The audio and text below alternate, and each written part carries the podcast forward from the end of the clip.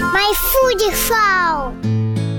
Добро пожаловать в подкаст My Foodie о детском питании и здоровье. Нутрициолог и специалист по детскому питанию Елена Гордиенко говорит о том, как можно улучшить здоровье детей с помощью питания. Что готовить и как кормить, чтобы маленькие привередливые едоки полюбили еду. Как совмещать опыт и традиции наших предков с современными знаниями. Как растить здоровых детей без лекарств. Мы приглашаем вас в группу MyFoodie на Facebook за ответами на ваши вопросы и рекомендациями экспертов, достоверной информацией о питании детей и их здоровье, общением и поддержкой участников. В Инстаграм и Телеграм за рецептами полезных блюд, обзорами натуральных продуктов, лайфхаками и экологичным лайфстайл. Привет! Здесь мы говорим с экспертами в области питания, функциональной медицины, с кулинарами и родителями, чтобы вдохновляться и вдохновлять вас на изменения. Это несложно, если вы знаете то, что знаем мы. Eat looks tasty. I'm gonna eat it. Сегодня в подкасте My женщина, которая вдохновляет многих и лично меня готовить с удовольствием, любить и понимать продукты. Ольга Шенкерман, кулинарный блогер, владелица онлайн-школы про кукинг, организатор гурмет-туров в Берлине и мама двух маленьких гурманов. Расскажи, пожалуйста, про свое дело, как ты пришла к нему. Я начала примерно 9 лет назад увлекаться едой, когда родился мой первый сын. У меня появилось свободное время, я стала читать всякие блоги, Белонику, Сталика и так далее, вот те, кто тогда начинал в ЖЖ. И как-то меня так затянуло, что я поняла, что я хочу этим заниматься профессионально. Вообще я юрист образованию. И я тогда работала, собственно, юристом в фирме, но ушла в декретный отпуск. Потихонечку мне удалось э, сделать так, чтобы это действительно стало моей основной работой. Юристом я больше почти не работала кратко возвращалась в офис после рождения второго сына. Дело мое сейчас — это онлайн-кулинарная школа. Мы учим людей готовить, а, именно онлайн, что расширяет сильно нашу аудиторию. То есть я теперь не лимитирована городом, где я живу. До этого мы давали э, живые мастер-классы в Москве с Катей Пал. Я была а, на одном даже. А, да, я, кстати, помню. В Берлине я редко даю живые мастер-классы, я живу в Берлине сейчас. А, поэтому в основном занимаюсь онлайн форматом. А, и плюс у нас, э, точнее, я делаю кулинарные туры в Берлин, а, где я показываю людям город э, через еду. Ко мне на консультацию приходят мамы, чтобы улучшить здоровье и питание детей. В ходе нашей работы у них появляется мотивация и внутренний запрос на то, чтобы перестроить сначала свое питание, а затем и всей семьи. От меня они узнают, какие продукты более полезны, где их покупать, каких продуктов, наоборот, стоит избегать, каким должен быть здоровый рацион. Я снабжаю их рецептами к каждому блюду из недельного специально разработанного меню. Но несмотря на это, чтобы выйти за рамки конкретного рецепта, многим нужны дополнительные знания в области кулинарии. Расскажи, как избавиться от этого страха перед э, кухней, перед экспериментами. И знаком ли тебе этот страх? Мне не знакомо, честно скажу, потому что, ну, мне кажется, у любого человека, у которого появляется увлечение, у него страх э, так или иначе проходит, да, то есть у меня его никогда не было, ну, может быть, еще потому, что у меня в семье всегда все любили и готовить, и хорошо поесть, сейчас уже с высоты как бы своего опыта, э, потому что разные истории есть. Одна история — это профессиональный кулинар или блогер, да, то есть человек, который увлекается, а есть история, когда это э, женщина, которая хочет этим заниматься для себя и для семьи, э, но для нее это не есть увлечение, не есть основное занятие. Эм, я предлагаю просто подходить ко всему постепенно. Ну, мы же не можем, например, там, за неделю тренировок создать себе идеальное тело. Здесь, мне кажется, нужно относиться так же, не бояться, потому что бояться нет смысла. Все, чем мы рискуем, это, ну, ты выбросишь не получившееся блюдо, но, к счастью или к сожалению, только через опыт мы учимся э, что-либо делать. И я, кстати, никогда не стесняюсь своих ошибок и не стесняюсь их показывать своим клиентам. Например, у нас был мастер-класс в прошлую субботу, и мы готовили голландский соус классическим способом на плите. Так вот, а, он получился у меня с третьего раза. Это очень классный опыт для участниц мастер-класса, потому что они а, тогда понимают, почему он может не получиться. Да? То есть, когда он не получался, я объясняла, что произошло. Да, и в тот момент, когда мы прочувствовали температурный режим а, моей плиты, да, на которой я не так давно готовлю, потому что мы недавно переехали, тогда мы поняли, что нужно сделать, и он получился. Да, и это, по сути, основная история моей школы про кукинг, что мы учим не рецепту, а именно пониманию. И, опять же, на мастер-классе я делала такие истории, когда мы брали плохое мясо и хорошее мясо, жарили из него стейки и сравнивали, да, и тогда человеку сразу становится ясно, почему нужно покупать дорогое мясо на стейк, а не обычное российское с рынка. Поэтому единственный мой совет — это не бояться и пробовать, как бы тренироваться все время. О качестве продуктов мы сегодня еще с тобой поговорим. Это очень важный вопрос. Ты как раз много говоришь о качестве, о понимании технологий, о выборе посуды. Благодаря тебе я стала счастливым обладателем одного ножа, которым я теперь делаю все, вместо пяти дешевых разных, которые были до этого.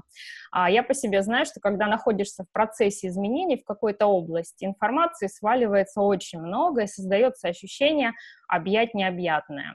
Кто-то ограничен во времени, кто-то в средствах, кто-то вообще до этого не готовил.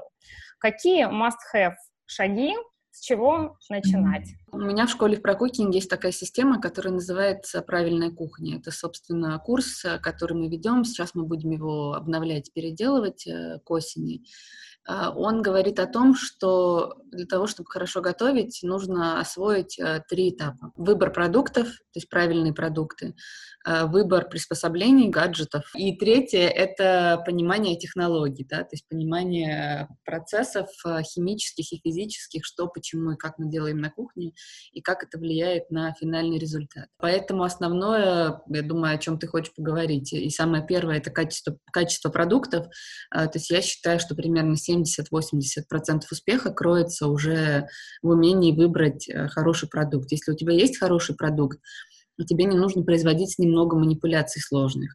Ты единственный мне известный русскоязычный кулинар, который пропагандирует ценность натуральных, органических, фермерских продуктов. Подход slow food. Про кукинг для меня не только про вкусную, но и про полезную еду. Мне эти ценности тоже очень близки, Расскажи, почему это стало важным для тебя? Ну, если взять, э, к примеру, мою любимую фермерскую курицу, то принципе, посолив ее и поставив ее в духовку на правильную температуру, ты уже получаешь прекрасный обед или ужин. Если к ней добавить еще немного овощей или картошки с розмарином и чесноком, то, в принципе, уже вообще полноценный ужин. Да? И это не занимает так много времени, но здесь важен именно исходный продукт. Если это курица качественная, фермерская, там, био, органик и так далее, у кого что есть, то она будет вкусная без ничего. Если это курица скажем, условная петелинка, которая накачана гормонами, антибиотиками, с таким легким ароматом хлорки, потому что непонятно, в чем ее там вымачивали, чем накачивали, то какие бы сложные манипуляции ты с ней не делала, ее нельзя спасти, да, то есть как бы плохое качество продуктов. Я вот в этом глубоко убеждена, хотя я знаю, э, у меня есть коллеги, которые считают, что из всего можно сделать конфетку, не будем плохие слова употреблять. Вот э, я с этим категорически не согласна. Да? То есть мне близок э, подход, что прежде всего продукт, а потом уже все остальное. То есть первое, что нужно научиться делать, это выбирать продукты. Это тоже да целое умение, как отличить да. ту же самую там петелинку, которую на рынке положили без упаковки, и mm настоящую качественную классную курицу. Да, это тоже приходит с опытом, на самом деле. Здесь тоже нельзя бояться, потому что самое страшное, что мы потеряем, это деньги. Но если мы думаем о том, что мы инвестируем долгосрочно в свое здоровье, э, то это того стоит. Я всегда советую ходить на рынки, выбирать, как бы в Берлине я, например, вожу экскурсии по рынку для тех, кто здесь живет. В Москве я тоже это делала, со мной очень много людей сходило на Драгомиловский рынок, где я как раз показывала уже вживую, как как и у кого покупать мясо. Но мне кажется, наверняка э, много где сейчас есть такие люди, которые делают такие экскурсии. Мне кажется, что в Москве вот Емельянин, когда повар такой есть, что он uh-huh. такое делает, Ольгой Карповой, у которой ферма для своих. Да, для своих. Угу. Да, опять же, ездить на фермы. В Москве есть, э, ну, как в Москве, в Подмосковье есть фермер Климов, есть даже ферма для своих. И с опытом оно становится понятно. То есть, когда я первый раз попробовала э, фермерскую курицу... О, расскажи об этом, очень интересно. Я не не помню сейчас точно, но я писала книгу по мясу, а, мне кажется, это было тогда. То есть ты уже писала книги, то есть изначально ты начинала готовить из а, обычных простых а, продуктов? Да, на самом деле это то, что я всегда рассказываю, ну, вот когда мы на рынке ходим, что когда я начинала э, как бы свою карьеру кулинарную, для меня продукты были просто продукты, то есть курица была курица, сахар был сахаром и так далее, да. Э, то есть у меня абсолютно, хотя, э, что, кстати, удивительно, потому что я выросла в Одессе и жили мы за углом от знаменитого привоза, и как бы в своем детстве как раз-таки ела тех самых фермерских э, кур. Но потом оно как-то куда-то пропало. То есть когда мы переехали в Москву, э, и появились вот эти вот венгерские куры, э, у нас же было очень мало информации о том, что это все такое. Да? И наши родители, например, они до сих пор не приучены читать этикетки и состав и оно как-то вот ушло. И хотя, ну, как бы, когда я жила в Англии, в Испании я все-таки тоже ела как бы, фермерскую птицу и покупала, да, но когда я приехала в Москву, как-то это все куда-то делось, и я покупала куриц в обычном магазине. В какой-то момент, э, то есть я, я знала, что есть фермерская птица, но я не понимала, в чем разница. Но в какой-то момент, когда я писала книгу по мясу, я стала делать исследования на эту тему и читать литературу. И когда я первый раз прочла, как э, выращивают э, курицу на птицефабрике, я вот до сих пор помню свое ощущение, меня стало физически тошнить. И вот после этого я, мне кажется, больше ни разу ее не купила. Хотя, наверное, когда я ем где-нибудь в ресторанах, я не могу гарантировать, да, что мне дают. Хотя я стараюсь как раз-таки по этим причинам курицу в ресторанах не есть. Овощи у многих ассоциируются с невкусной диетической пищей и не очень понятной с кулинарной точки зрения. Я овощи просто обожаю, уверена, что ты тоже. Что важно mm-hmm. знать про овощи, чтобы они стали вкусными? А, что важно знать про овощи? Ну, во-первых, что овощи — это огромный разнообразный мир. С овощами плотно связано понятие сезонности, потому что, например, вот сейчас сезон, и сейчас очень много разнообразных овощей, этим нужно пользоваться. Мы вот э, готовили, у нас был мастер-класс, опять же, в субботу, мы готовили ужин из сезонных овощей, и глаза просто разбегались да, от всего, что сейчас а, есть. Второе, что нужно понимать с овощами, и что, к сожалению, не понимают очень многие люди, что нужно, когда ты готовишь овощи, нужно уметь вовремя остановиться. То есть многие люди овощи переготавливают, в супах переваривают, что они превращаются в какую-то такую непонятную кашу. Овощи большинство мы можем есть сырыми. И вот когда ты выбираешь, как ты будешь овощи готовить, нужно понимать, я могу этот овощ есть сырым или не могу. Большинство, но исключение это, пожалуй, мы не едим сырой э, картошку, баклажаны, ну, многие корнеплоды, свеклу и сельдерей корневой мы можем есть сырыми. Uh-huh. Овощей, которые не едятся сырыми, их очень мало, да, это вот баклажаны, артишоки, картошка, из того, что мне сейчас приходит э, в голову. Э, в общем-то, все остальное можно есть сырым, да, и многие вещи, которые людям, опять же, и не приходят в голову, например, что э, прекрасно сырой можно есть цветную капусту, и прекрасно сырой можно есть свеклу, и сырыми можно есть шампиньоны, да, и так далее и тому подобное. В общем, вот те овощи, которые мы можем есть сырыми, особенно те овощи, которые очень нежные за счет того, что в них большое содержание воды, их нужно минимально готовить. Например, кабачки и цукини. Хранить их э, текстуру и структуру, да, то есть я впервые э, научилась этому у вьетнамцев, когда у меня есть один любимый вьетнамский ресторан в Берлине, у них есть суп с, с этими пельмешками, вантонами. Как называется? Вантон супа называется. А, кафе. А, кафе называется Saigon Today. В этот суп они кладут практически сырые овощи. Когда я, вот я впервые у них попробовала, то есть у них там морковь, брокколи и цукини как раз, я подумала, боже мой, как классно, а почему же мне не приходила эта идея в голову? И с тех пор, это было, я не знаю, лет семь назад, наверное, когда я впервые у них поела, я предпочитаю овощи готовить минимально.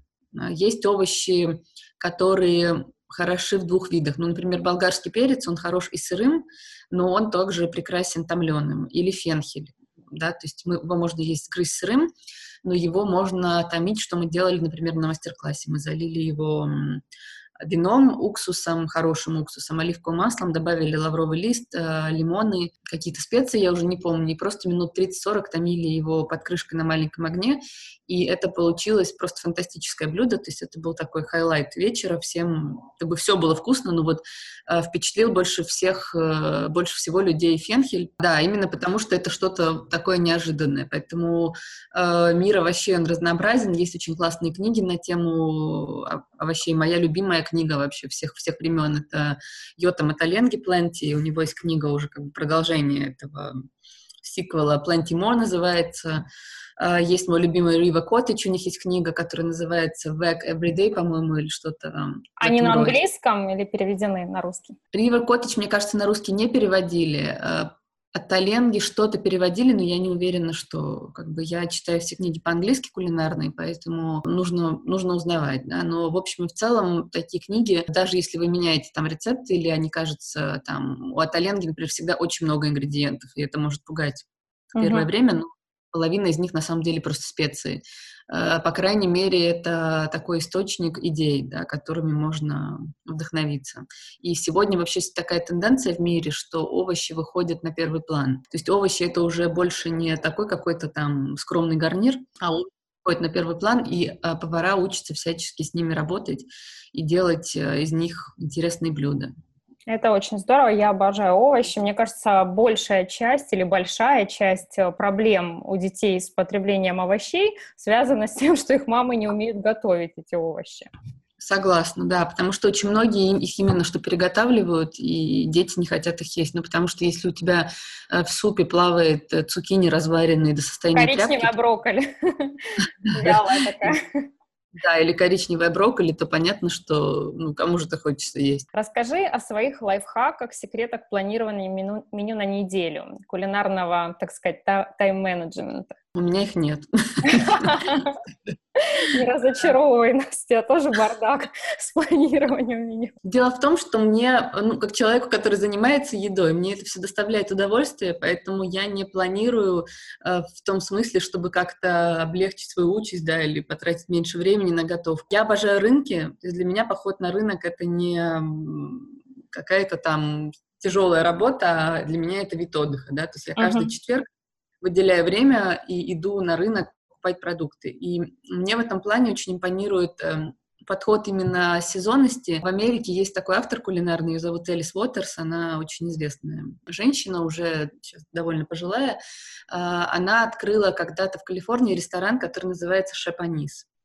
И интересен он именно тем, ну, кроме того, что она сейчас, насколько я поняла, вообще президент Всемирной ассоциации Slow Food, то есть она была одним из больших вот как бы зачинщиков этого движения и э, поддержала его очень сильно, хотя началось оно в Италии. Они открыли ресторан, в котором они готовили из сезонных продуктов, которые им удалось сегодня найти у фермеров или купить на рынке. То есть они делали такой сет-меню, да, то есть фиксированное меню там из э, четырех-пяти трапез блюд, и готовили из того, что именно сегодня есть на рынке. И она до сих пор всячески э, пропагандирует этот подход, и мне он тоже очень нравится. Это то, что мы делали вот в эту субботу, когда у меня был мастер-класс и приезжали ко мне гости на тур.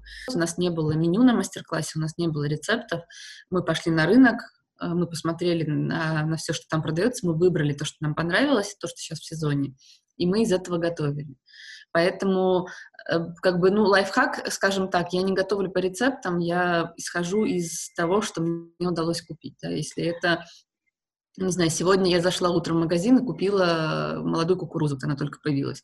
Она еще дорогая, но я не смогла удержаться в принципе, вот я собираюсь пообедать просто вареной кукурузой с хорошим французским сливочным маслом. Мне Поэтому... кажется, что это позволит себе может человек, у которого в голове есть, во-первых, огромный арсенал вариаций рецептов, некий опыт, да, и понимание mm-hmm тех технологий, о которых мы уже с тобой говорили. Mm-hmm. То есть если у тебя нет в голове технологий, у тебя нет в голове 100, 200 рецептов, с которыми ты уже сталкивался и можешь их модифицировать, mm-hmm. а ты такой, ты обычная мама, э, средний кулинар, то в таком формате достаточно сложно. Mm-hmm. Что может, может быть, какой-то совет э, на, на среднем уровне, как можно привнести в свою жизнь э, больше, больше надежности, скажем так, на кухне, mm-hmm. чтобы это не было ощущения аврала ежедневного, тебе не, не ты не знаешь, чем ты будешь кормить на ужин семью, что собрать с собой mm-hmm. завтра в школу детям и так далее. Я не буду скрывать, да, то здесь нет никаких чудес. То есть, э, чтобы чему-либо научиться, нужно вложить в это время.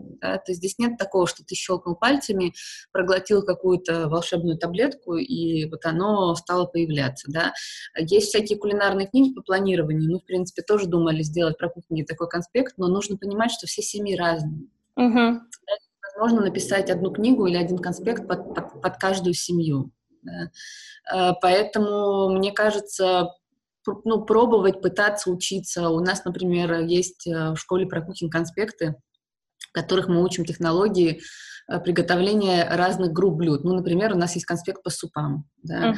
где я показываю как раз-таки, как готовить суп не по рецепту, а по тому, что у тебя в данный момент есть в холодильнике да, вот, то есть ты пошла на рынок, купила там овощей разных, не знаю, купила кусок мяса э, для варки, и э, ты можешь, в принципе, составить свой самостоятельный рецепт, да, его модифицировать, но здесь нет какого-то такого прямо волшебства, потому что какое-то время нужно инвестировать, да, или походить на мастер-классы, или поучиться у нас э, в онлайн-школе, или найти какие-то другие школы, которые человеку нравится, да, где им близок подход, э, быть в кулинарных группах и читать там информацию, задавать там вопросы, да, то есть это все, э, конечно же, приходит с опытом, да, то есть я сейчас могу уже, конечно же, сесть и придумать рецепт из головы, написать его, я знаю, что он будет работать. Другому человеку нужно попробовать, да, то есть это вопрос опыта, но э, мне кажется, что здесь э, вопрос именно осознания важности для себя этой всей истории. Если для тебя это важно, э, ты начнешь учиться это время инвестировать. Если для тебя это не важно, то ты там на эту тему поговоришь, посетуешь, там, вздохнешь и пойдешь дальше. Да? То есть здесь вот только так. Да? Когда меня спрашивают, как ты заставляешь своих детей там глотать БАДы или витамины или что-то, я всегда говорю так, что если вы представляете себе, что вот для вас это вопрос жизни и смерти, то у вас не станет вопрос, как это сделать, да, ваш ребенок их все равно проглотит. Да?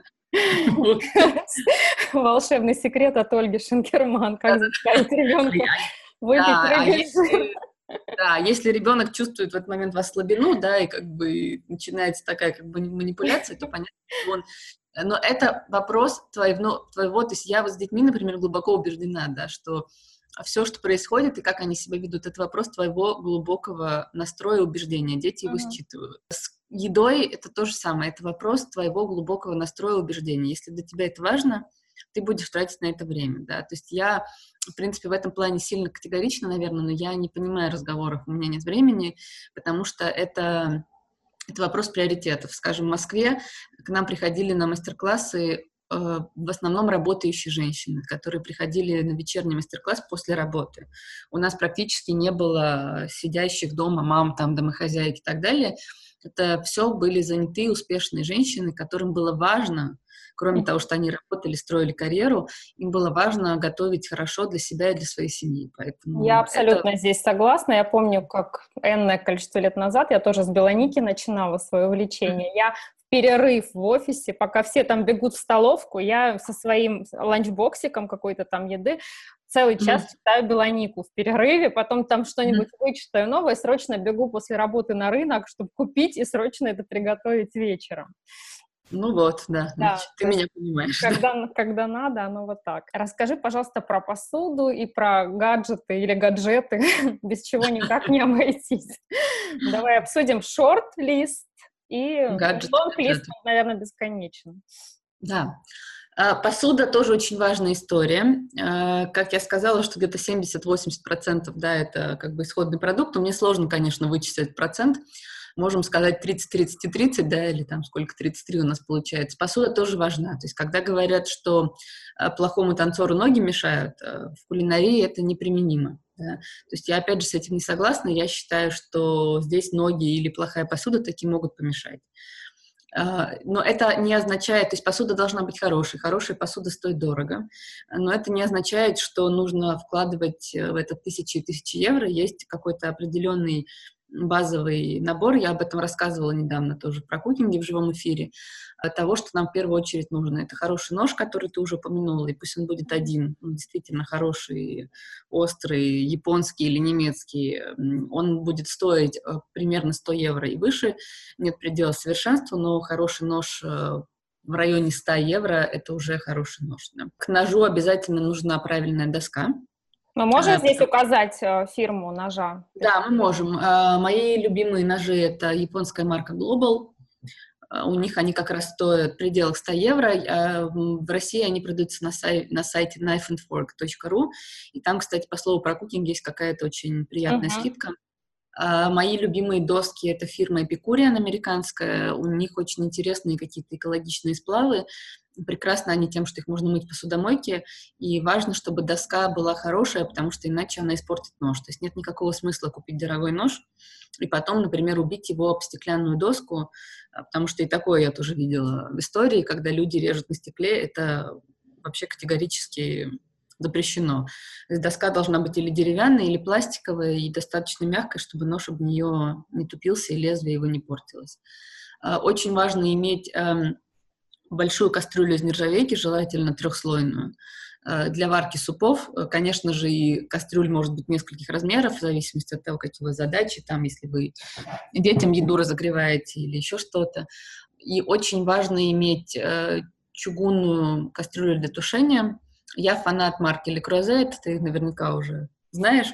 А, да, поэтому у меня и трехслойная нержавейка и чугун от Le Creuset. Посуда дорогая, она вечная, она буквально ее можно передавать своим детям при правильном использовании. И, конечно же, это сковородка. Хотя, опять же, сковородок должно быть несколько. Одна антипригарная, другая чугунная для мяса. Uh-huh. Или хотя бы толстостенная, да, толстодонная, чтобы у нее равномерно распределялось тепло. Вот, ну и всякие маленькие там помощники на кухне, типа лопатки, щипцы кулинарные, шумовка с тонким ситом. Вот, в принципе, вот этого набора нехитрого достаточно. А техника? А из техники я бы сказала, вот, например, у меня есть только блендер погружной и стационарный и больше никакой техники у меня нет. То есть у меня в свое время было все, что можно себе вообще представить, потому что как блогеру мне очень много давали бесплатно. Разные фирмы, Philips, Borg, э, KitchenAid, я со всеми с ними работала. А, но я все это продала, и, в принципе, как бы желание купить обратно у меня не появилось. То есть я считаю, что если вы обычная женщина, которая на повседневной основе готовит, пусть будет лучше меньше, и у вас на кухне будет больше свободного места, чтобы вы могли удобно готовить, э, чем у вас будут всевозможные приспособления, с которыми вы не знаете, что делать, для чего вы их купили. Mm-hmm. То есть они нужны только в том случае, если ты увлекаешься какой-то конкретной там... Выпечкой, да, допустим. например, да. Если ты печешь, тебе нужен хороший миксер, будь то Kenwood или KitchenAid. Если ты, не знаю, постоянно делаешь домашний йогурт, ну тогда, наверное, имеет смысл купить йогуртницу, да. Но если этого всего не происходит, лучше меньше да лучше. Лучше вложить деньги вот в хорошую сковородку, кастрюлю, чугунную кастрюлю в хороший нож, чем покупать э, все возможные гаджеты, потому что э, нет волшебства, да, то есть люди, мне кажется, очень часто, и особенно в России я с этим сталкиваюсь, вот фирмы, с которыми я работаю, э, у них часто проблема такая, что клиенты что-то покупают, но не знают зачем. И потом они начинают им звонить и спрашивать, а вот я купил вот это, а что с этим, собственно, делать, да? То есть мне кажется, с чугуном это, наверное, у каждого первого непрофессионального кулинара происходит история с тем, что они покупают сковородку, к ней все прилипает, и она куда-нибудь забрасывает. Ну, возможно, да, поэтому в том числе вот мы сейчас начинаем сотрудничать с Le и они как раз вот первое, что они нас попросили, это цикл статей о том, для чего нужны разные покрытия и поверхности, да, и материалы,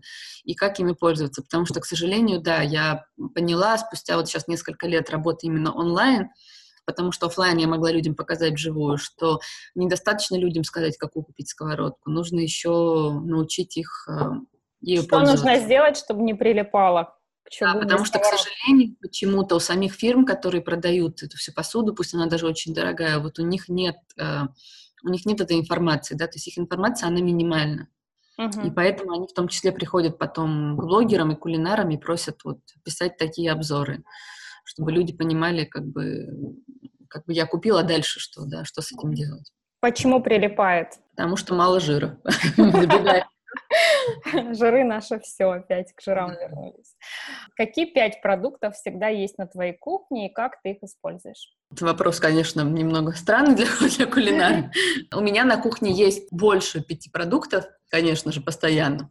Но забегая немножко вперед, э, тот курс новый, который мы планируем делать в начале осени, там, в середине осени, он э, как раз в том числе и об этом, да, то есть я буду раскрывать там темы и вот той посуды, которую я перечислила, да, вот этого минимального набора и продуктов. Есть основные вещи очень важные для меня, это вещи, которые раскрывают вкус и помогают нам готовить, да, то есть это говорит про базовые истории. Это, во-первых, жир. У меня всегда на кухне есть топленое масло, ну, я думаю, тоже наверняка тоже не раз писала о его пользе. Mm-hmm. И это один из лучших э, жиров для готовки и с точки зрения вкуса в том числе. Особенно, когда мы готовим что-то животное, там, животный белок, то нет ничего лучше, чем топленое масло. У меня всегда есть оливковое масло, разное от такого недорогого, на котором я готовлю, до достаточно дорогого, хорошего, которым я заправляю салаты. У меня всегда есть соль разное, разнообразное, потому что соль — это, пожалуй, самый главный ингредиент на кухне. Без соли можно даже не начинать готовить, потому что первое, чему учат профессионалов, когда они учатся готовить, когда учатся на повара, это правильно солить. То есть если повар не умеет солить, э, он, в принципе, уже дальше можно с ним не, не разговаривать. Э, соль раскрывает вкусы, и поэтому это очень важно. Слава богу, сейчас уже стали говорить о том, что соль тоже не есть там белый враг, да, и соль нам необходима и полезна в каких-то адекватных количествах. А, поэтому у меня всегда есть крупная соль, у меня есть мелкая соль, и у меня есть э, соль такая, я ее называю завершающая, то есть это соль какая-то дорогая такая гурме, которую я солю блюдо в конце. И на самом деле вот эти вот маленькие нюансы, как хорошее масло, хорошая соль, они и, опять же, очень сильно нам помогают да, то есть это какие-то такие для меня вот ритуальные истории, да, то есть у меня есть соль мелкая, у меня есть соль крупная, у меня есть разные задачи, для которых я их использую, и это то, что делает наше блюдо завершенным. Всегда у меня есть перец тоже, естественно, перец я использую только свежемолотый. И последняя тема, которой я, послед... я сейчас очень заинтересовалась и увлеклась, это уксусы. Ну, уксусы именно хорошие, качественные, потому что то, что продается в обычных супермаркетах там за 1 евро это не уксус, это тоже такой эрзац, э, индустриальный продукт, который э, при помощи пузырьков воздуха очень быстро ферментируется, и это вообще это не то. Как бы хороший уксус, там история такая же, как с вином, у него есть букет вкуса, они бывают разные, это длительная ферментация, и уксус, как бы как один из элементов вкуса, кислота тоже помогает нам раскрыть и балансировать вкус. Ну, вот это как бы если на пяти да, ограничиться. А так, конечно, их гораздо больше, и как бы каждый несет какую-то... И как раз если у тебя дома, в принципе, есть много разных ингредиентов, хорошая горчица, соевый соус, табаско, вустерский соус и так далее, да, это те вещи, которые помогают тебе тоже приготовить какие-то разнообразные блюда при исходном минимальном наборе ингредиентов. Очень интересно. Ты подготовила специальный материал, да, о том, как как э, приготовить дома топленое масло, масло кхи, и поделимся обязательно этим PDF э, в описании подкаста. Расскажи мне про любимые блюда твоих детей. А чего они без ума из того, что ты им готовишь? Дети у меня, у меня два мальчика, они очень разные. Старший, ему 9 лет, он уже такой более открытый, он уже как-то тянется к стейкам, он обожает греческий салат. То есть каждый день, когда я спрашиваю, что приготовить, он, он просит греческий салат. Они с большим удовольствием едят, к сожалению моему, но я уже пока что расслабилась и забила. Они очень любят пасту, особенно маленькие, но я стараюсь ее оздоровить и готовлю им э, мясной соус с большим количеством овощей разных, как такой мясной томатный. Они очень любят разные запеканки, они любят супы, например, они обожают оба борщ, то есть в каких-то вещах они расходятся, они очень любят гречку, э, маленький обожает кино, старший даже в рот ее брать не хочет. В этом плане мне немножко сложно, потому что в чем-то их вкусы расходятся, и приходится готовить разные вещи. То есть, э, ну, котлеты, не знаю, маленькие очень любят э, цукини, запеченные с мясным фаршем. Примерно, то есть они не едят, пока я не могу сказать, что они едят с нашего стола, я готовлю им отдельно, да, но такие вот обычные вещи, которые любят дети, Ну, это очень, очень разнообразное меню. Ты, ты, ты не сапожник без сапог, дети у тебя классно питаются. Ну да, за исключением, когда у меня нет сил. Я разогреваю пиццу, успокаиваюсь тем, что она из биомагазина. Мы все это делаем иногда. А какие здоровые привычки, связанные с едой, ты им прививаешь? Это очень сложно в том мире, в котором мы живем сейчас, потому что как бы ты там, что детям не прививала, они живут в социуме, и немецкий социум, он не сильно отличается от русского социума. К сожалению, очень мало людей придают важность тому, как дети питаются, очень мало людей понимают, э, например, про тот же сахар, поэтому я всячески стараюсь минимизировать количество потребляемого им сахара. Это очень тяжело. Они, конечно же, все время просят. То есть как только мы выходим из школы, сразу начинается «Мама, давай зайдем в магазин, там купи мне это, купи мне батончика, я хочу мороженое». Эм, то есть я, конечно, не лишаю их полностью этого, ну, потому что это, это просто нереально. Но, по крайней мере, стараюсь им как-то все время объяснять, обращать их внимание, как бы на то, что они едят, на то, как они себя после этого чувствуют. Пока что это имеет, к сожалению, небольшой результат, но я надеюсь, что когда они подрастут, оно все-таки впитается им в мозг, и они к этому придут. А как они питаются в садике? Расскажи про питание в детских садах в Берлине. Больная тема. То есть там тоже больная тема, не только у нас. Я стараюсь сильно как бы в это ну, не вмешиваться, не вчитываться, не сматриваться, потому что я понимаю, что я не смогу ничего изменить. Э, ну, вот маленький, например, ходит в садик, при том у него садик находится в очень хорошем районе, и вроде как все родители могли бы себе позволить, при том, что у нас повар есть в садике, это редкость, да, потому что часто бывает еще, что кейтеринг приносит готовую еду, uh-huh. ее разогревают в принципе, я считаю, что многие родители могли бы себе позволить доплачивать какое-то количество евро, там, не знаю, 20, 30, 50, чтобы дети питались лучше, чтобы у них было больше овощей, разнообразных, лучше качества, но вижу, что, к сожалению, это никого, никого практически, кроме нескольких человек, не интересует. А когда я Матвея спрашиваю, что ты сегодня ел, звучит обычно там картошку вот с этим, пасту вот с этим, рис вот этим, да, то есть основной уклон идет на простые углеводы, Uh-huh. Дальше редко-редко им добавляют мясо, иногда им добавляют рыбу, какой-то салат или что-то дают, но опять же здесь в садиках никого не заставляют есть, поэтому, естественно, если моего Матвея посадить и положить перед ним пасту, то uh-huh. пасту он съест, а салат отставит. Uh-huh. В школе примерно все то же самое, хотя вот в нашей школе я вижу иногда даже, что они что-то, какие-то биопродукты используют, то есть они пишут, но тем не менее основной, к сожалению, на углеводы, и плюс, говорю, многие родители абсолютно не понимают как бы всей этой темы. Твое любимое место в Берлине с одновременно вкусной и здоровой едой? Может быть, что-то фермерское, органик или те же сезонные продукты? Мои любимые места это, — это рынки. Мне очень нравятся в последнее время рынки, где именно можно не только купить, но и поесть. И в этом плане они для меня даже любимые ресторанов. То есть, когда я приезжаю в какую-нибудь новую страну, я всегда ищу рынок. Да, Берлин этим хорош. В Берлине очень много хороших рынков. Они в разных районах работают э, в разные дни недели. Есть уличные рынки, есть э, крытые рынки. Мой любимый рынок э, называется Март Халиноен. Это рынок номер 9, если дословно перевести. И он как раз и о том, чтобы купить очень качественные продукты, фермерские и как бы и био, и продукты, которые разные люди привозят из других стран, выбирая все самое лучшее. И это рынок, где ты в том числе можешь поесть. Это, наверное, мой самый любимый рынок. Я вожу туда, как бы, когда у меня проходит тур в Берлине, я обязательно вожу туда своих туристов. А, это всегда, вот, то есть я меняю программу часто в зависимости от сезона, но этот рынок — это просто must. И э, с местными берлинцами мы тоже туда периодически ходим, и я рассказываю, как в Берлине где покупать продукты на примере вот этого рынка. Здорово. Спасибо тебе большое за подкаст, было очень интересно. Специально для подкаста MyFoodie Ольга подготовила материал о правильном приготовлении масла кхи в домашних условиях. Чтобы получить этот файл, пройдите регистрацию по ссылке, указанной в описании подкаста. Там же вы найдете все полезности, о которых мы говорили с Ольгой. Название гаджетов, книг, рынков в Берлине и многое другое.